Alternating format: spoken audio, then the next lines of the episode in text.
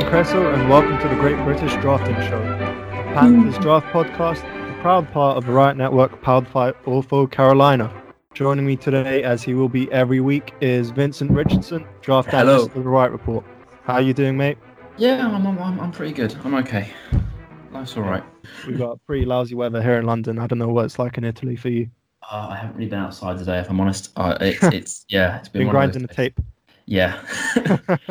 oh yeah. So yeah, I, I, it's been it's been lovely and sunny this week, but um, quite cold, like minus eight kind of cold, which in American wow. is uh, Yeah. I don't know, Not really what you minus. think of when you think of Italy, right? Yeah, well, it's in it's, it's yeah, I'm quite a long way up a mountain, so in the winter it does get a bit fresh, particularly when there's absolutely no cloud cover. It means in the day in the sunshine it's great, but as soon as it gets sort of vaguely dark, it's suddenly oh, it's very cold now. Yeah, still Yeah, winter's not great. Not a big fan. no. Uh, eh. One of the I'm worst seasons. Yeah, I think I prefer it to autumn. Autumn can get really down. Anyway, what are we doing here with this podcast? Yeah, we're talking about Yeah. draft stuff, aren't we? Yeah, we are. Specifically for the Panthers. Yes, yeah, yeah, specifically for the Panthers. That's that's, that's almost the entire point. Yep. Right, And uh, what position group are we looking at this week? we are looking at the wide receivers this week. So we're not necessarily spend a large portion of our time talking about the very top guys uh, that you might get on other draft podcasts. We're going to do things from a Panthers perspective, uh, see Yeah. who they're likely to get, all sort of to supplement uh, the stuff that's going on on the Riot Report as part of draft coverage. Yeah, as part of the scout camp coverage. So there's going to be a big board published on the Riot Report. It might go up before or after this podcast. And on top of that, we're going to do player profiles on three players who we'll get to in the course of this podcast. Okay, Vincent, do you want to uh, sort of uh, look at who the, the Panthers got, sort of review that briefly before we look at the college guys? Yeah, I think that's probably helpful just just to sort of set the tone, as it were. Um, obviously, I think DJ Moore being the first round pick last year, he's going to be expected to step into a bigger role. Um, same with Curtis Samuel, sort of coming off an injury last year and then sort of moving into a bigger role as last season went on. I think the Panthers probably feel fairly happy with those two as their sort of one and two. Which order that is is not totally clear. And Jarius Wright did a pretty nice job in the slot. Um, Devin Funchess is probably the big name who's almost certainly gone based on the amount of money he's likely to attract in free agency. The Panthers just don't have that money to spend on a probably borderline starting receiver uh, for them at least. Um, and then the the I mean Damiere Byrd's probably coming back, but uh, on on what kind of deal is probably uncertain. I mean I wouldn't expect him to definitely make the roster. I think he's been injured so much now that he's going to be a bit of concern. And then the other big question is Torrey Smith. It, it's you know, it, are they willing to, to move on from him given that he's probably he is almost certainly being overpaid for what he does, but do they do they view his leadership stuff as, as worth that? And that'll be interesting to see. But potentially, I mean, I think they're probably definitely going to have to replace Funchess, and it could be Funchess and uh, Smith in terms of um, sort of you know game day receivers. Yeah, and then uh, looking to the draft, it's it's pretty hard to see the the Panthers selecting a wide receiver in the first round this year. Oh yeah, given how they they- selected DJ Moore last year, yeah. if they are going to get a wide receiver, probably mid to late rounds, I would imagine, and yeah, I thought day probably- day day three. and probably someone who isn't necessarily the same as DJ Moore or Curtis Samuel, maybe more of a possession receiver, I would imagine, to replace Yeah. Funchess if he does go. Yeah, and, and also someone to help them in the red zone. I mean, I think the one thing that is potentially a bit of a concern for the Panthers receiving corps if Funchess does go is they're then very, very small. And whilst that's not really a problem for 80% of the field, when you get into the red zone, it is nice to have someone who's not necessarily, you know, six foot five, but a bit, you know, six foot two, six foot three, who can kind of offer more of that contested catches type type skill set. Uh, before we actually start looking at uh, the wide receivers that can do that and that the Panthers might be interested in, given that this is the first position group we're looking at, uh, we think it's probably a good idea to sort of do a brief uh, overview of how we scout college prospects. Yeah. Uh, do you want to start, Vincent? Because I know you tend to do things a bit differently from uh, most draft analysts. Yeah, yeah. So I think a lot of draft analysts focus on some things that I don't tend to think are important. And again, some of this is personal preference. Some of this I think is, is borne out by data. Um, I, I don't put a huge amount of stock in college production, not because I don't think it's at all helpful. I think it is worth taking into account to some degree, but there are some really great college players who've been horrifically poor in the NFL, and there have been some guys who did absolutely nothing in college and then became stars with a you know a year or two's development in the NFL. I think it, it's the production bit just doesn't really give you that much of an indicator, and you can get lost in that to a certain degree.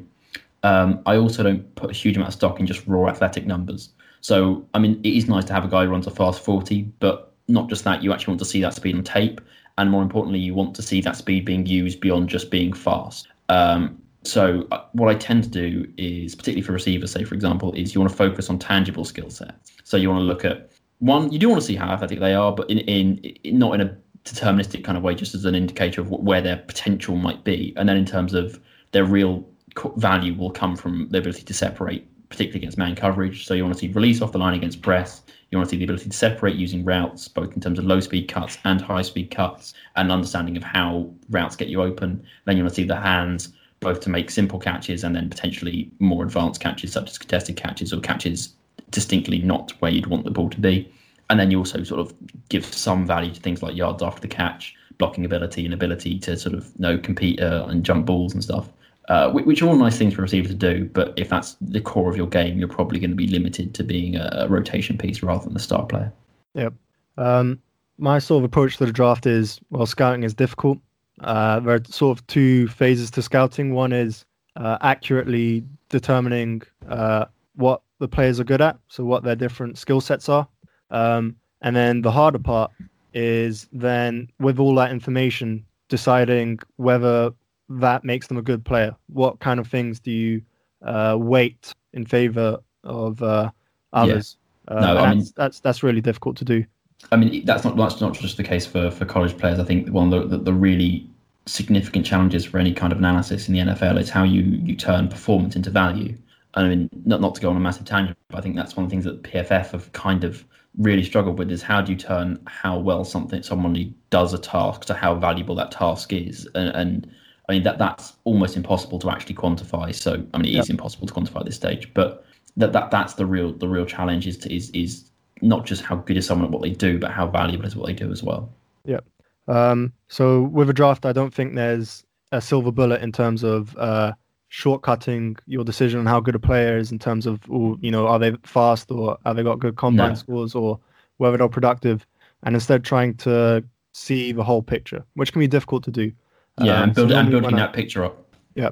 So normally when I watch guys, I uh, sort of write down uh, for each position what things I'm looking for, um, and then for each guy, I grade them out of ten, uh, both like a minimum estimate and a maximum estimate, yeah. which gives me the ability to uh, quantify how uncertain I am about a particular player. You know, for example, if uh, a guy, let's say like Marquise Brown, who's never uh, faces press release um, in college, he's pretty difficult to judge how good his release is. Um, yeah. Just because he hasn't seen it, so that's a large uncertainty.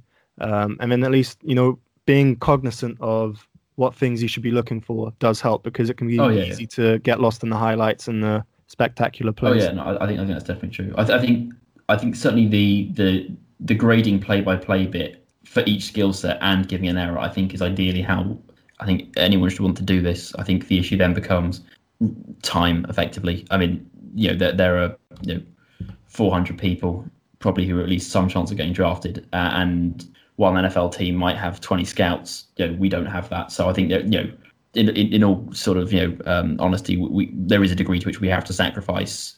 You either have to sacrifice breadth or depth. Um, yep it, when you're doing it the way we have. But hopefully, we we you know I've watched a reasonable tape for every single guy we're going to talk about, um, and I've tried to you know do that to a certain degree without going back and scoring every play on every single category just just just for time constraints. Yeah.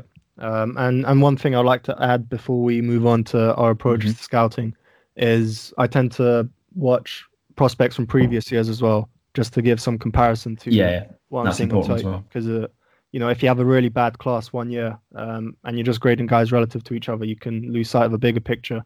Yeah, no, I think that's, that's also, absolutely true. And also, it helps to see what sort of uh, skill sets are valuable in the NFL. Um, yeah, yeah, and, and, and it's always good to sort of, you know, we talked about this before, but sort of go back and and look at where where you've made mistakes in the past and try and fix where you've gone wrong. I mean, that, that you'd be foolish not to do that. But should we move on to the actual big board and the the players yep. what are in the draft? Yep. Um, surprising name, perhaps the some, as number one on your big board, Anthony Johnson of uh, Buffalo. Yeah, I mean it's not to be too negative, but I think he's the best of a bad bunch to a certain degree. I, I would think this is a you know from my perspective, this is one of the worst receiver classes I've seen um, in a, in a really long time. Not not because I don't think there's players who can become good. I think it's something we'll talk about more in a second, but there there are there is almost no player. I don't think there is any player who I think could start from day one and be a quality above average starter. I, I, you know, you, you, you've every player is some kind of compromise to a reasonable degree between immediate impact and long term um, potential. And I, I think I have sort of a, a, late second round grade in Anthony Johnson, and that's my highest graded receiver. Uh, and there's there's there's a reasonably compact group behind that. I, you know, once once you get sort of the the third and fourth round grade, grade, graded guys, there's a lot there. Like there's a lot of guys who, who there's there's stuff they do well, but it, they're not complete guys. But there's there's very I think there's any sort of complete receiver in this draft class at all. Yeah, I think there are a lot of uh, guys with their own niches and yeah. uh, can sort of fill a particular role in the NFL. But I don't think there's an all-round great wide receiver in this draft class. No. Uh, I, I wouldn't really want to take uh, a wide receiver in the first round, which is good for the Panthers, I guess. Yeah, because, yeah. You know, a couple of guys are going to be taken early because of yeah, that. People, people will reach. I mean, it, it's it happens every, every year. You pretty much every year there's there's a poor class at a particular position. Someone ends up reaching for someone at that position anyway because they feel they have to get someone. Yep. Uh, do you want to say about what Anthony Johnson does well? Yeah, I think he, he's so he he's his value is more in terms of his immediate impact, I think, than his long term potential. I, I I I just don't think he's ever going to be a superstar receiver, but uh, I think he's got a fairly well rounded skill set and does a lot of nice things to a to a good standard. Uh, he gets off the line quite well. He runs some nice routes. He's not the fastest guy, but he can offer enough of a vertical threat that he's not exclusively an underneath guy. He's got good hands, offers something after the catch, and and he's even got some ability in the air. Like he's not I, I think it's unlikely he ever becomes a star in this league, but he's probably the guy I am most confident won't bust, if that makes sense. He's definitely the guy I'm most sure about. Um, so he's number one on my big board as well. Okay. And yeah, which is a bit interesting and not something I sort of anticipated, but is is combination of sure hands. Uh, he can, he's got a good release, um, decent route running. He's not a burner by any stretch of the imagination. No, no. I think he's actually quite slow. Yeah, no, I think that, that that's that's probably my biggest issue with him is his, is his deep speed. Yeah, but he's a, a solid possession guy, um, yeah. and that's that is valuable in the in the NFL. I think he's he's somewhat perhaps a, a, a poor man's Michael Thomas in terms of skill set. Okay, yeah, essentially the the comp I had in my head was Demaryius Thomas, which I don't think is completely world worlds apart. Maybe a bit smaller. Yep. Yep. Yeah. Um, no, he's, yeah. he's not that big, but you can you can definitely get open in uh, in tight coverage because uh, the NFL compared to college, you have to get open in very sort of uh, congested areas. Yeah, yeah, no, he's good at that. He, he's yeah, he's he's probably a good number two receiver. Is probably his outlook. Yeah, yeah, um, yeah. So after him, I've got uh, DK Metcalf from Ole Miss, and he's sort of the, the for me the top of uh, of a fairly similar group of players. So I've got him, N'Keal Harry, uh, Emmanuel Hall to a certain degree, maybe a bit less so. Jaylon Smith, Kelvin Harmon, AJ Brown, Arcega Whiteside. Uh, they're all guys who you probably heard of, everyone's heard a fair amount about. And they're all guys with, with huge athletic potential. Um, but I think all of them need enough work that I wouldn't be content to take them that early. I, I think Metcalf is probably the most polished of those guys for me. Uh, but he, he needs to work against press and he has too many drops for you to be really happy with his hands. Uh, the same thing is true of guys like, you know, particularly AJ Brown and, and, and, and N'Keal Harry, it's about their ability to develop as route runners. Because at the moment they're able to dominate with athleticism. That just that just won't be true at the next level. Um, but I think that, that there's some separation in that group, but there, there's there's a number of guys in this class who could be great, and there's, there's a chance that probably one of them will be really good. But it's really hard to tell who it will be based on what they've shown so far. Is that is that a fair assessment? I, I, I think so. Uh, again, a lot of boom bust guys, uh, yeah. sort of athletic, big uh, wide receivers. I think yeah. DK Metcalf is the most boom bust in my opinion because yeah. he he doesn't show consistently good route running, but he shows the potential. He's got I think the hips for it. Yeah, um, I think, I think definitely got yeah. I think definitely got yeah. the long speed as well. Yeah, that, that, that's the, the slight concern I have. The reason why I have AJ Brown probably lower than most people do is that whereas DK Metcalf is inconsistent in his route running, AJ Brown just wasn't really asked to separate as a route runner at all. And, and I mean, these are all guys where it, teams. The one thing teams can do that we can't do is get them to work out one on one and actually push these things and see not just what they can do, but what they have the potential to do and where they just can't do things. And I think with a lot of these guys, teams will really want to spend some time in the gyms, just getting getting them to practice these cuts and just seeing whether it's a thing that they weren't taught to do or asked to do, or whether it's a thing that they just they just physically can't make those cuts. Yeah, uh, an interesting guy for me is N'Keal Harry um, because. Okay he's he's one of the fastest, I think, of uh, those bigger guys. Yeah, that's Um, and he offers something after the catch, and he's got really good hands as well. Yeah, Um, no, he does, he he doesn't does. drop the ball as often as DK Metcalf, for example. No, you no, just Metcalf's don't see him. Run any routes really. No, like- it's, it's it's it's quite concerning. I mean, the Yeah. same thing's true with AJ Brown, I think, as well. It's just Yeah. they're they're just more athletic than everyone who's covering them, and they've able, been able to get away with that. But that that won't work at the NFL level. Yeah. Um, of those big guys, you're comparatively low down on uh, JJ Arcega Whiteside. Yeah, I, I think so. He did actually do some nice things as a route runner. It's my concern with him is he ran, from what I saw, a really quite limited route tree for the most part. He did do some odd, you know, some different routes every now and then, but his staple was sort of three or four core routes. And whilst he did run them reasonably well, there's always a concern about someone who's basically been taught to perfect a few things rather than actually having the skills at a, at a wider range of things. And uh, maybe I'm, I, I think he definitely offers immediate value in the red zone. I think in, in a way he'd almost be a great pickup for the Panthers if he wasn't going to get drafted way higher than I think his value suggests. I mean, if, if he was there in sort of the third or fourth round, I think he actually does offer a, a, makes a sensible option for the Panthers. It's just that I think he's going to go higher than that. Um, but yeah, I, I think if if he'd shown, he's a guy that I think could rise if I saw more out of him as a route runner. Like if I mean, I, I don't, I'm pretty sure it wasn't the Senior Bowl, but if he goes to the combine and is asked to run a few more routes and sort of impresses, he's a guy that could, you know, I, I could see him rising in a way where some guys, realistically, unless they show me something completely different from what they've shown before, I, I would I would struggle to see them rising if that makes sense. Yeah, it was quite a, a difficult watch for me because um, he flashes things, but he just isn't asked to do necessarily a lot of different things. Yeah, I I think that's the concern. It's it's it's it's, it's the, so we were talking about this before we started recording, but it, it's the it's the difference between showing you can't do something and not showing you can do it. And for him, there's a lot of stuff that it wasn't that he showed he couldn't do it, but that he just didn't show that he could, and that's I, I I'm just very hesitant about about jumping to conclusions on what someone can do that they don't show you. I'll be uh, interested to see what he runs for the three cone and uh, the short shuttle in the combine Yeah, because I it's difficult for me to tell how agile he is and how much or how good he will be at making cuts like the kind he needs to do in the NFL. Yeah, no, yes, no, I think I think yeah, he, he's an intriguing guy. There, there, there, there are players who I'm pretty sure aren't going to move up or down my board as the process goes on, but he is he's in the category of guys who, who I think I could see rising. Okay. Um, I think it, one of the the big guys you mentioned was Emmanuel Hall, and you haven't really talked about him, and he's No. quite high on your board, at least Yeah. compared to the the consensus. Um, Yeah, What do you think I- I- as well?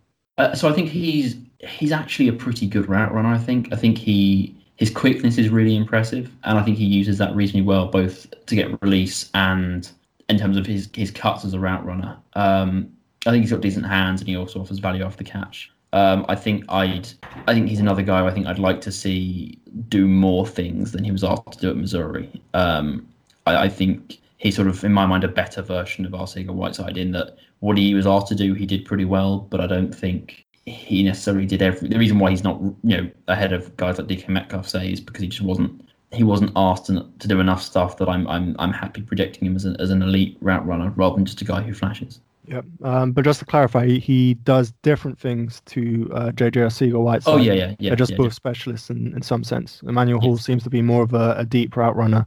Yeah, yeah, he, he, he's yeah he's more he's more of a vertical guy. He's more of a, a fast twitch kind of uh, flashy guy underneath than, than Arcega Whiteside's more sort of um, technical route running, if that makes sense. Um, but yeah, no, I, I think they're both guys who need to show they're not just one trick ponies. Yeah, I think uh, Emmanuel Hall is being slept on a little bit, and I wonder how much of that is due to his sort of niggling injury concerns this year. Yeah, uh, yeah. I, I think that's probably something we should. I should also point out that, that I don't take any sort of uh, injury or off-field concerns into account, just because I, I don't feel qualified to do that. And therefore, i- i- if if you look at the board and think, how could you have him that high? He's got some colossal leg injury. It's, I just don't take that into account at all. I, I, I don't feel that's something I, I feel qualified to do. Just to be clear for people. Okay, and uh, which of these guys do you think would uh, be realistic targets for the Panthers, or you know people they may be interested in because of stylistic reasons? So I think Jakobi Meyers is an interesting stylistic match in that he's he's another guy talking about Anthony Johnson not being fast. Jakobi Meyers is really not fast. Um, I, wouldn't be surprised if he ran in the four sixes or four sevens even at the combine. Like he, he's his it, his his initial start isn't too slow, so he might be a bit better than that. But he's not he's not going to be getting over the top of anybody anytime soon. But he is actually a really nice technical route run underneath. Maybe not in terms of sort of high speed cuts, but on sort of actually separating at the route head, he gets decent release off the line. Uh, at times, at least, he's a bit inconsistent in that regard. But he catches the ball really well. He's got some value in the air. He's another guy who's uh, probably never going to be better than a solid possession guy. But I think, given that that sort of fits in what the Panthers needs, his value is probably more day three than someone like Johnson, who's probably going to go day two. Yep. Uh, he just seems like a guy that gets it. Yeah. In terms of what his role is, um, he's he's never going to be a star because he, he lacks that juice. Yeah. No, he's he's not a fast guy. Yep. He's decidedly a slow man for a receiver anyway. And then uh, one big guy that you're very low on, it seems, is Hakeem Butler. Uh, Yeah. Probably don't want to spend too long talking on him, but uh, why is that? I just so he's he is very long. Like of, of the people who've been talked about as like big receivers, he is the one who is decidedly the tallest. I think he's listed at six five, and he's probably going to measure about that. But he's just his route running is very lumbered. I mean, the, the issue you get with taller guys, it's what the Panthers saw with Kelvin Benjamin as well. Is just when you, when your legs are that long, you can't change direction very quickly, and it re- it does show as a route runner. Like when he's asked when he's asked to actually separate making as a route runner, he he did struggle. And whilst he's a decent athlete, I don't think he's if if you're going to be that that big and you're not going to separate as a route runner, you either have to be exceptionally good at contested catches or you have to have really anomalous deep speed. And I don't think he does either of those well enough. Like he's he's got good hands, but I don't think he's some sort of ultimate pass grabber who's just going to completely dominate contested catches. Uh, I, I I might be completely wrong, but I, I his route running is really concerning. Yeah, he doesn't really run any routes. Um, I think he's he's decent as a contested catcher. It'll be a bit different to see what he's like against NFL cornerbacks as opposed to Big 12 cornerbacks who Yeah. you know have a few inches uh, yes. Under him. Um, but he's he, he doesn't seem like a natural hands catcher to me, even though he does pull in these amazing grabs. Sometimes it's just he's really got inconsistent technique catching a ball. Um, Okay. No, that's that wasn't something I'd picked up, but you might well be right about that. Yeah, and if, if I think he's he's fairly fast for someone that big. He kind of once he gets his long strides going, he can, Yeah. uh, get open deep. But the guy's got no nuance. No, no, it, it's yeah, it, it, it's there's there's there's a lot of things he needs to get better at. If he, you know, there, there, any most there's a lot of developmental guys in this draft class, and they all have skills they need to work on. But he's got a lot of things that need to get quite a bit better for him to even get vaguely close to the sort of value that people are talking about. Yeah, I think he's uh, a much worse Josh Doctson, and uh, Doctson isn't necessarily setting the world on fire in the NFL. No, I mean it's interesting. I, I remember having this conversation with someone at the combine last year with, with Doctson that it was kind of a lot of that was actually the limitations of, of the players around him. Like I think I think Doctson is possibly a bit underrated according to the media people in, in, in, in Washington about you know he's probably better than, than his production shows, but I, I think he was a significantly better player than Hakeem Butler.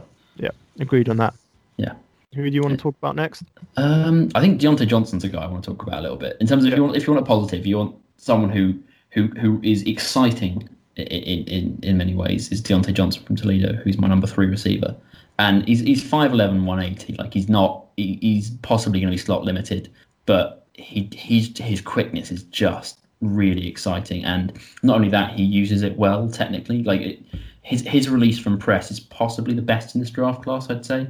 Um, whilst his hands are sometimes a bit iffy in that regard, the speed with which he is able to get upfield, the first, his ability to get vertical separation really quickly in those first three or four steps, and then use that separation not just to get deep, but to then use it as an advantage in his routes, is really exciting. Um, the downsides are that one, he's quite small, and that is going to limit him potentially, but also he, he went to Toledo and they ran about five routes.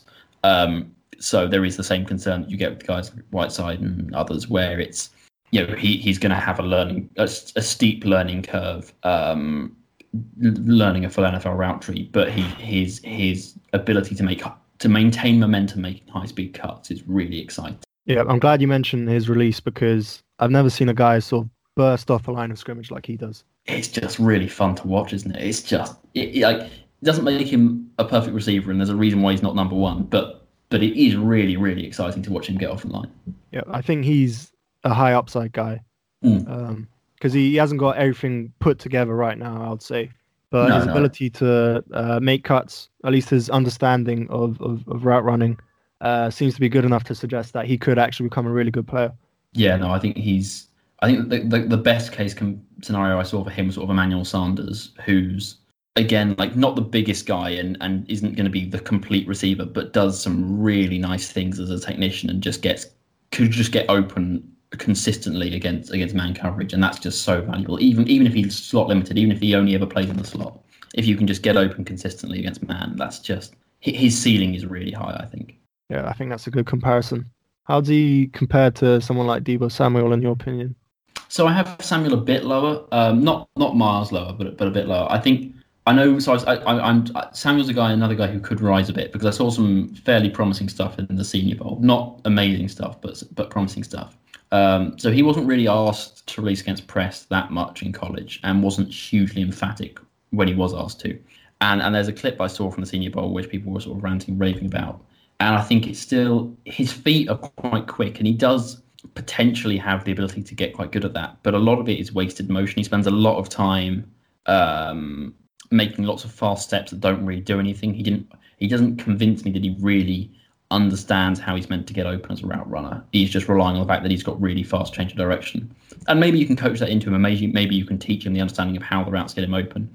Um, but I, am I'm, I'm a little bit skeptical about that. And also, I mean, you mentioned this the other day, but he's a he's an older receiver, and there is always that concern about how much how much is a guy who is going to continue to develop if you draft him at sort of 23. I think he said he's 23 now, so he's not 24, 25, so that's a bit bit better. But he's a guy who has enough to work on that I and I, I don't think his ceiling is that of an elite receiver. I think his ceiling is that of a good receiver. And given the number of questions he has to answer to get to that stage, I, I'm a little bit hesitant to take him higher than say the, the mid third round. Say.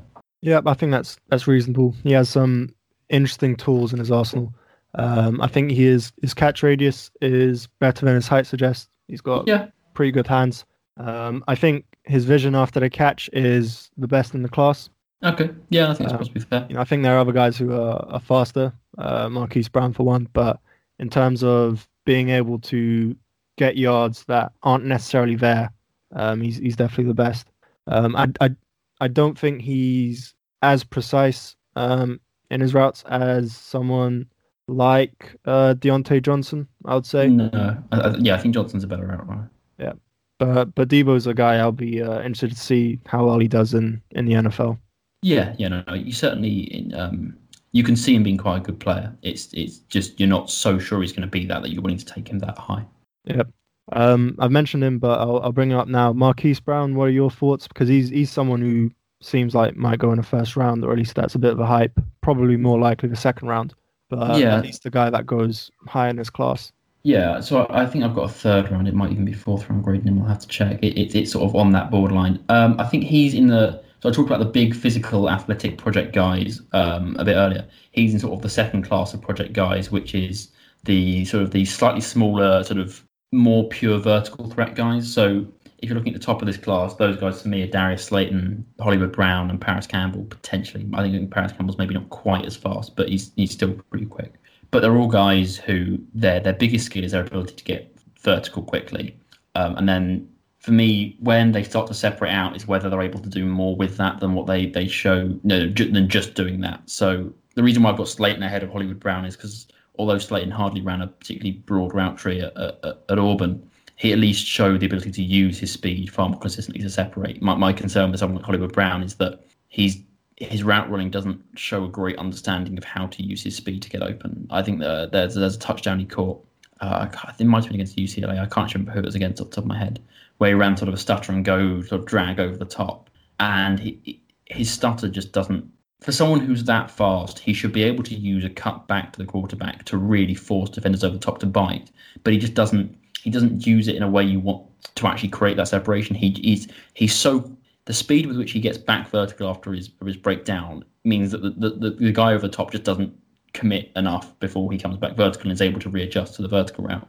It, it, it's a thing you see a lot in, in college guys where they they run the route because they're told to run the route. They don't necessarily understand how the route is meant to get them open, and I, I think that's a bit concerning for him. I think also he you know talked about um, Diontae Johnson potentially being slot limited. I think Hollywood Brown is is definitely slot limited. I can't see him playing on the outside of the NFL um, very much unless someone's playing off him and he's not get pressed at all. But uh, I, I, I think he could be a reasonably valuable player. I, I think he'll struggle to be a star in the NFL. One thing uh, we're at a disadvantage to compared to the NFL is we can't bring guys in for uh, you know interviews etc Yeah. to try and figure out how much they understand you know what they're doing why they're doing it Yeah, and I think that's that, that's. I mean, not one. It's not that crucial, but you know, when we get to court, things like quarterback later on, I mean, understanding not just what a player does, but why they're doing it, and whether that's because their coach told them to, or because that's what they understand to be the right thing to do, is is really important. Because all of these guys will have to improve at the NFL level. Like almost no prospects enter the NFL as fully rounded guys, and it, it is going to be really important for all of these guys, regardless of where they're on the board, to continue to get better as they reach the NFL. Yeah, I mean, one interesting thought experiment is, you know, what would Diontae Johnson uh, be like if you put him in Oklahoma's team, and uh, if you put Hollywood Brown in Toledo, you know, Yeah. what would their production be like? Because Marquise Brown was the most open receiver um, consistently that I saw when I was watching his tape, um, Okay. and I don't think it's necessarily because of him. Yeah, no, yeah. Oklahoma's offense is pretty good. Yeah, I, I- I think you know not to go on a massive tangent, but one, one of the um, one of the things that made me really hesitate about um, Baker Mayfield last year was just the fact that given how open his you know given how much talent he had around him, he could almost have been even more productive. That you know he had wide receivers running everywhere the entire time last you know Yep. not year before last, and, and it's hard then to judge how much of that is the receivers and how much of that is just the breadth of talent makes it so hard for, for teams to defend that, particularly when you've got a good offensive mind. Yeah, that's definitely very true. Yeah. And and one other thought uh, before we move on from uh, Hollywood Brown is speed is more important for wide receivers in college than it is in the NFL, in my opinion. Uh, big plays Okay. happen more frequently. You Yeah, know, the so- defensive backs are worse. Yeah, that, that's there are lots of guys who you know ran four threes as wide receivers that didn't really make it in the NFL. Yeah, I think you also have to. I think I mentioned this briefly earlier, but you do also have to make sure that the speed they run at the combine you can really see on tape.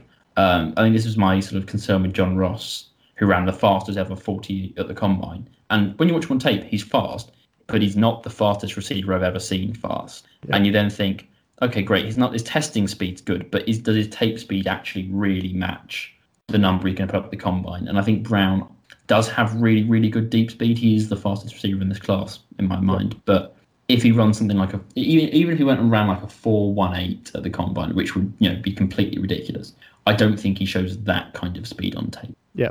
Okay, I, I think that's largely. I mean, uh, we haven't mentioned guys like Kelvin Harmon particularly, but I think they they largely fall into that category with AJ Brown and uh, and Keel Harry and the like. I think he's he's similar to Brown in that um, it, there's there's some things to like, but there's also some there's a big gap between where he is and where his projection suggests he could be, and and it's quite hard to to assume how much of that that growth he's going to make. Yep, I think Harmon has better hands and uh, is more likely to dominate at a catch point than than Brown. Brown's a bit weird because he, he sort of plays like a smaller wide receiver than his Yeah. listed size. Yeah, they used him in the slot a lot at, at Ole Miss. It was interesting Yeah. to see. I mean, I mean, the one thing I would say with there's three Ole Miss receivers coming out this year, um, who I've got at various points on the draft board. It Ole Miss's offense is is really hard to scout guys on, not just at receiver but all over the place. And it will be interesting to see how teams rank those three guys based on the fact that they were used one very differently at times, but also not always particularly efficiently. Um, Yeah. One last point in Harmon, I think he's actually really strong. Um, Okay. sort, sort of uh, Treadwell type. Well, not not as strong, I would say, as Treadwell. Um, but that I think bodes well for uh, his progression to the NFL. Is there anyone else you want to talk about before we wrap Um, things up? I mean, there are some guys I quite like. I, th- I think I think KeeSean Johnson's probably starting to get, rise a little bit. I think he's. I saw him get quite a lot of love at the, the Senior Bowl. Um, so he's someone who who could rise into that sort of actually reasonably high day two conversation potentially. I don't think he's worth that, but I think that's potentially where he could rise to.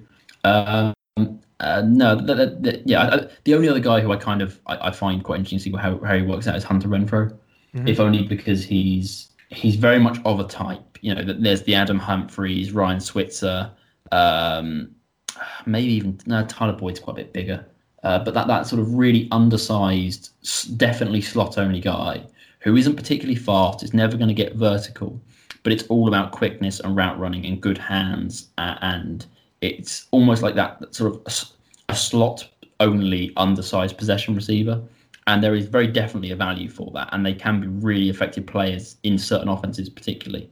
But the question is, one, can you find an offense where that skill set is maximized, and and also, um, you know, are they going to be able to be quite so consistent? I mean, like Jarius Wright is a reasonably good comparison if you're looking at a Panthers point of view. I mean, I don't think Renfrow would make that much sense for the Panthers for that perspective, but it is that kind of guy who can line up in the slot and and offer you that third down kind of chain moving option that, that some teams might really, really like, and particularly, particularly see whether he goes to the Texans actually, just because of the connection with Watson. And whilst I don't think that's massively important, that's definitely been shown in the past that NFL teams do think in that way and do. If there's someone who a quarterback really liked in college, they do have a tendency to sort of start trying to see if they can bring those guys around just to sort of offer another option in that regard. And actually, to be fair, he would fit in quite well with the Texans. Texans other receivers, so that wouldn't actually be the worst pick in the world in say the, the yep. beginning of the yep. fourth round.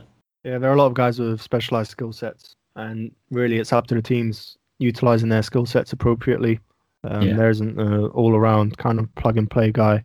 No, I think I think that's the biggest takeaway that there is there is if you're look if you're a team that's really looking for a superstar receiver, you're either going to have to take a big risk or you're going to be very disappointed. Yep. Yeah, they'll. I mean, they'll probably end up being uh, a very good wide receiver coming out of this class, but I have no idea who it's going to be. yeah, I think that that's the infuriating thing. There's kind of there's a handful of guys you go like one of these guys is going to be really good, but I don't for the life of me know which one it's going to be. And unless you can work them out extensively and really test that route running, I don't think there is a way of knowing. Yep. Uh, one last guy I want to talk about uh, before we wrap up is Riley Ridley. Okay. Um, and I think I'm a bit higher on him than than you are. Um, yeah. I don't think he's a superstar. Uh, I, I, think he lacks some speed, uh, lacks some acceleration, but he's someone who seems to understand the nuances um, of making his cuts, um, separating at the line of scrimmage. Uh, decent uh, hands catcher. Yeah, no, he's got good hands. I think. I think my, my concern with him is so I, I a game that made me really quite concerned was the LSU game this year, where he, at least for the first half, was largely matched up against um, Greedy Williams, who's probably going to be one of the top corners taken this year.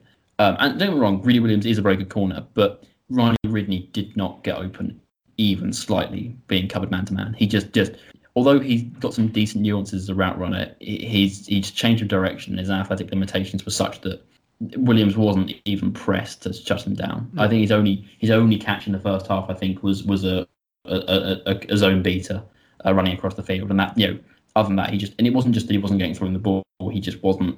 He was making breaks back to the quarterback that were perfectly technically fine, but he just couldn't do it fast enough to actually create any separation. And I, I my concern with him is I don't think he's so polished that he's going to come in and contribute immediately, but I also don't think he's got a massively high ceiling. And I'm not, I'm not, yeah, we're talking about the value to start with. He's a guy where I just, I don't think the skill set actually amounts to a value that you you'd kind of think it would.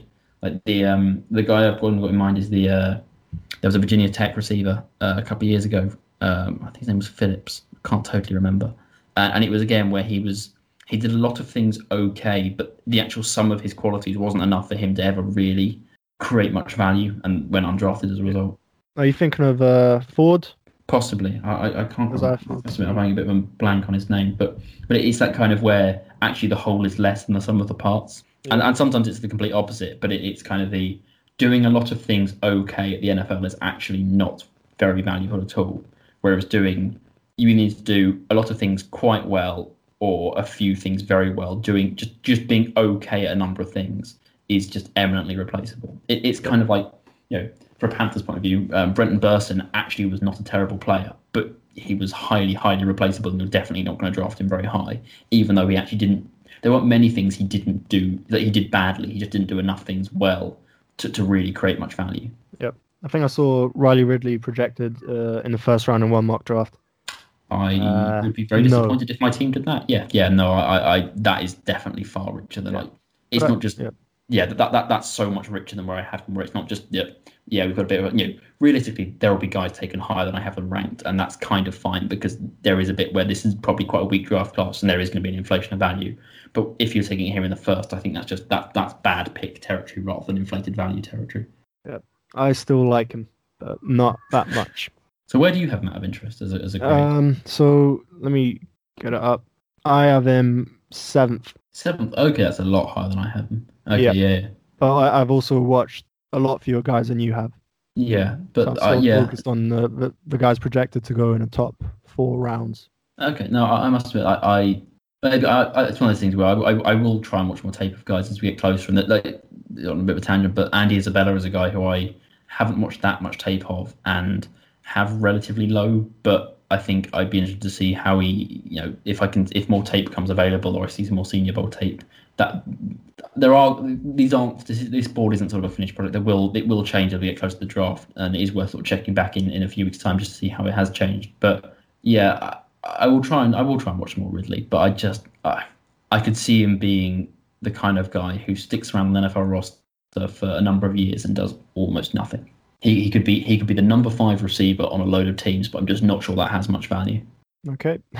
Yeah, no, no, we did, we did. Yeah, it's it's one of those things. We, there are going to be guys we disagree on. I just, I, I must admit, it's there are occasionally guys I just, I just can't see it. I mean, I don't disagree that much. I think the hot take here is I don't like this wide receiver class, and Riley Yeah. Ridley's number seven. Yes, no, I, I think I, I really can't stress this is probably the worst receiver class for a decade. And I, I, that sounds massively hyperbolic and extreme, but certainly at the top end, I cannot think of a worse receiver class since you know I know you're then having debates about whether you know um, oh God, what's his name? The guy who played for the Cowboys for years, Dez Bryant. Whether you know Dez Bryant was 2009, I think, and that's possibly the Yeah. the last draft class where I def where I'm not sure there whether there was someone who's better than this class or not.